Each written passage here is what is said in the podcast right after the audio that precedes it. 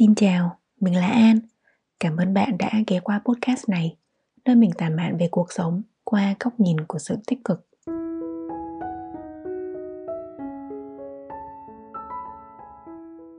Dạo gần đây mình đọc được nhiều cuộc tranh luận trên các forum về việc du học bão hòa và nhiều du học sinh do dự giữa việc về hay ở sau khi tốt nghiệp.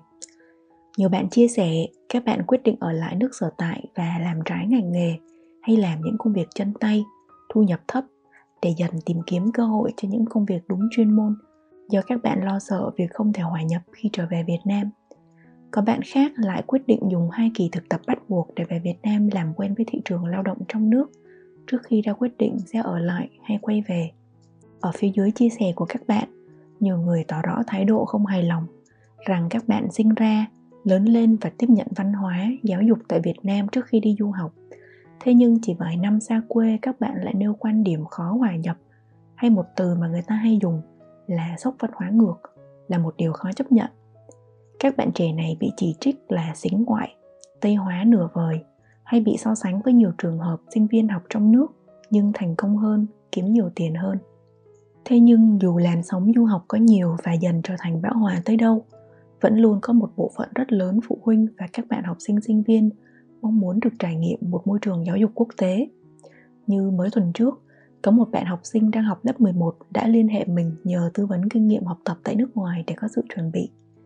Mình có hỏi em ấy về lý do tại sao em muốn đi du học thì em trả lời mình là em luôn muốn được đi du học. Nếu không đi vào đại học thì sẽ đi vào thời điểm sau đại học. Nếu gia đình không đủ điều kiện, em sẽ tự tìm học bổng. Nói chung là một lúc nào đó trong cuộc đời, em sẽ đi du học. Thực ra mình hoàn toàn hiểu tâm lý của em ấy, vì ngày xưa mình cũng như vậy. Nhu cầu tìm kiếm cơ hội để đi xa luôn là một nhu cầu chính đáng. Bởi nếu chúng ta chậm lại một nhịp và quan sát, thì đến cả đi du lịch, sau khi đã trải nghiệm hết cảnh đẹp trong nước, chúng ta sẽ luôn muốn ngắm nhìn nhiều hơn thế giới xung quanh. Vậy thì việc học sinh sinh viên, hay thậm chí là người đã đi làm muốn tìm cho mình một cơ hội trải nghiệm trong một môi trường giáo dục khác cũng là điều dễ hiểu thế nhưng không phải ai cũng như thế Cách đây vài năm mình có một lần nói chuyện với một người em chung công ty về thời gian mình đi du học. Em còn trẻ, mới ra trường, thuộc thế hệ Gen Z. Mình cứ nghĩ là em ấy sẽ hào hứng với những câu chuyện của mình. Nhưng em ấy chỉ hỏi lại mình đúng một câu là Chị ơi, du học để làm gì? Mình nhớ tại thời điểm đó mình đã dựng lại vài giây Không phải vì mình không biết câu trả lời mà vì ở thời điểm đó, mình mới giật mình nhận ra cái tư duy về chuyện du học hóa ra không phải ở trong tất cả mọi người. Mình không nói đến những trường hợp gia đình không đủ điều kiện hay bản thân cá nhân đó không tìm được những nguồn cung cấp tài chính khác cho quá trình đi học. Mà ngay trong lứa sinh viên trẻ ngày nay, với những bạn gia đình dư khả năng hỗ trợ cho việc du học, các bạn cũng chọn học trong nước.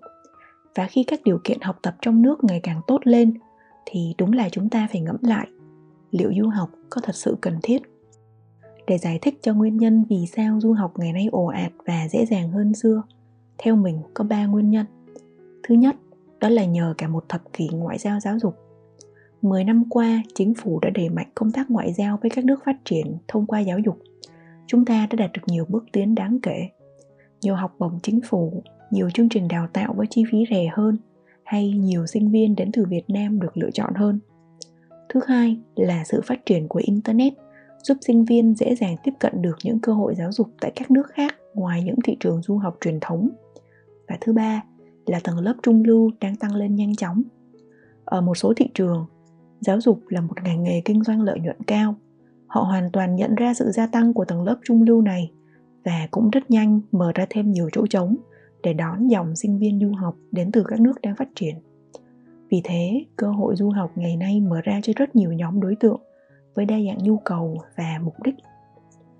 Với góc nhìn của một người đã được trải nghiệm môi trường giáo dục tại nước ngoài cụ thể là đức và áo và đã về nước làm việc một thời gian trước khi quay trở lại đức định cư nó cho mình một cái nhìn tương đối toàn diện về mặt ưu và nhược của việc đi du học.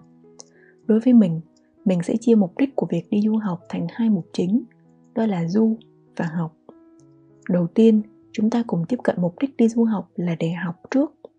Có một điểm rất khác biệt giữa việc học trong nước và học ở nước ngoài, hay ít nhất là trong trường hợp của mình, đó là học ở nước ngoài không một ai điểm danh bạn cả. Việc học là tự giác, tự thân.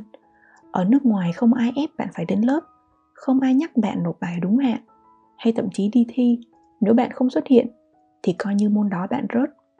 Sẽ không có ai dành thời gian nghe bạn phân vua hay năn nỉ không có ai nghe lý do tại sao bạn đến lớp muộn họ sẽ dạy bạn thật tận tâm nhưng chuyện tiếp thu được tới đâu là do năng lực của bạn đây là lý do ở một số môi trường giáo dục nước ngoài người ta sẽ có một năm dự bị đại học để sinh viên được chuẩn bị cho việc tiếp nhận một cách thức học tập mới khác hoàn toàn với những gì mà chúng ta đã quen suốt 12 năm học trước đây.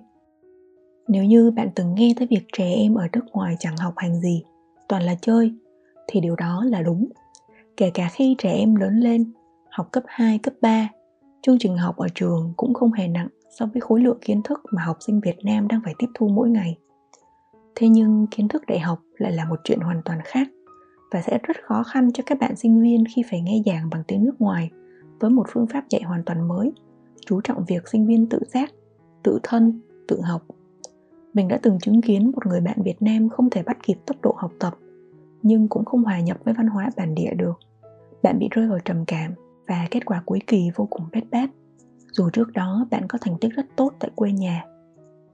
Thế nhưng ngoại trừ việc sinh viên du học phải thật sự tự giác thì nếu chỉ xét thuần về kiến thức trừ những ngành rất đặc thù những công nghệ đặc biệt mà việt nam gần như không có công việc liên quan tới chuyên ngành đấy thì mình cảm thấy không có cái gì mà giáo dục việt nam không dạy được cả nếu bạn muốn trở thành kỹ sư chúng ta có những trường bách khoa ở cả ba miền đất nước.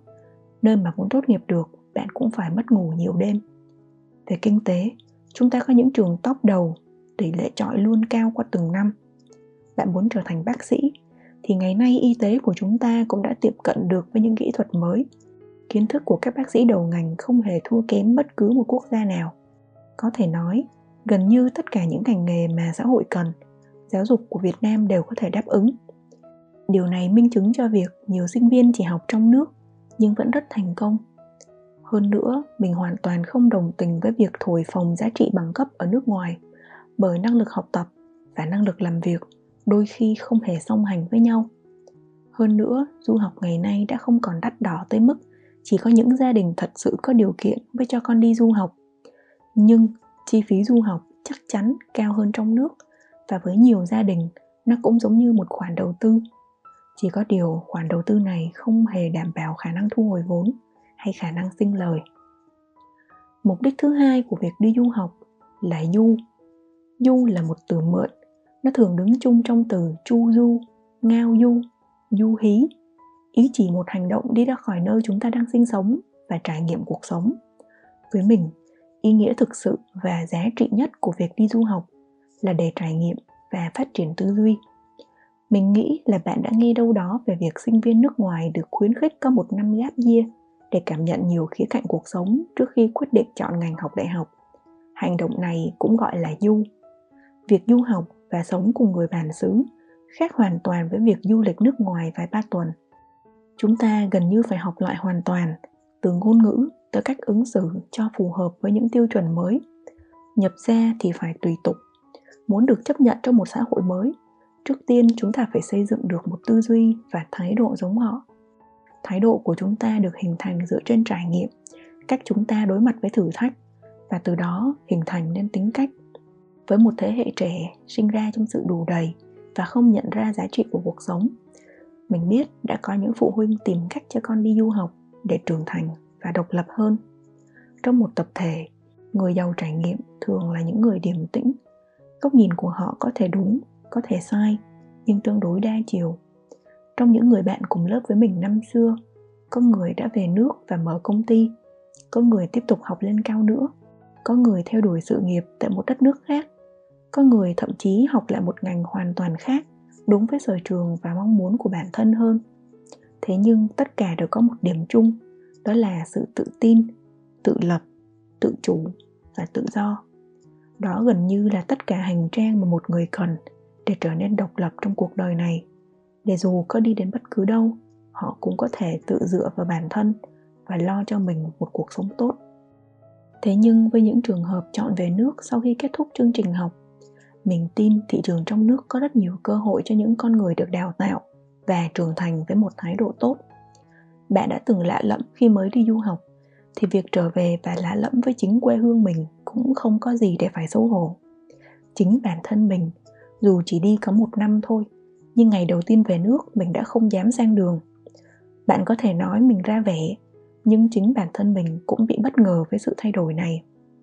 Tất nhiên là sau đó một tuần, đâu lại vào đấy, mình lại lái xe máy và hòa nhập với cuộc sống trong nước bình thường. Nhưng chúng ta là những cá thể độc lập với khả năng tiếp nhận những điều mới mẻ khác nhau. Mình tin chỉ cần bạn có lòng, quê hương sẽ không phụ bạn. Còn với những bạn lựa chọn ở lại hoặc vẫn đang phân vân. Mình chỉ muốn nhắn với bạn rằng, về hay ở là quyết định của mỗi cá nhân và không ai có quyền chỉ trích nó nếu bạn có thể tự lực lo cho bản thân và quyết định đó làm bạn cảm thấy hạnh phúc. Bạn đã dành thời gian, công sức, tiền bạc và nỗ lực để hòa nhập với một đất nước mới, thì mình tin bạn đủ hiểu hoàn cảnh để quyết định xem làm gì sẽ tốt nhất cho bản thân trên những bước đường phía trước. Thế nên mình chúc bạn vững tâm và chân cứng đá mềm. Cảm ơn bạn đã lắng nghe đến thời điểm này. Nếu bạn thấy những nội dung mình chia sẻ là thiết thực và mang lại cho bạn một chút tích cực nào đó, bạn có thể ủng hộ mình bằng cách like, đăng ký kênh và ấn vào nút cái chuông để mỗi khi mình ra video mới thì bạn sẽ nhận được thông báo.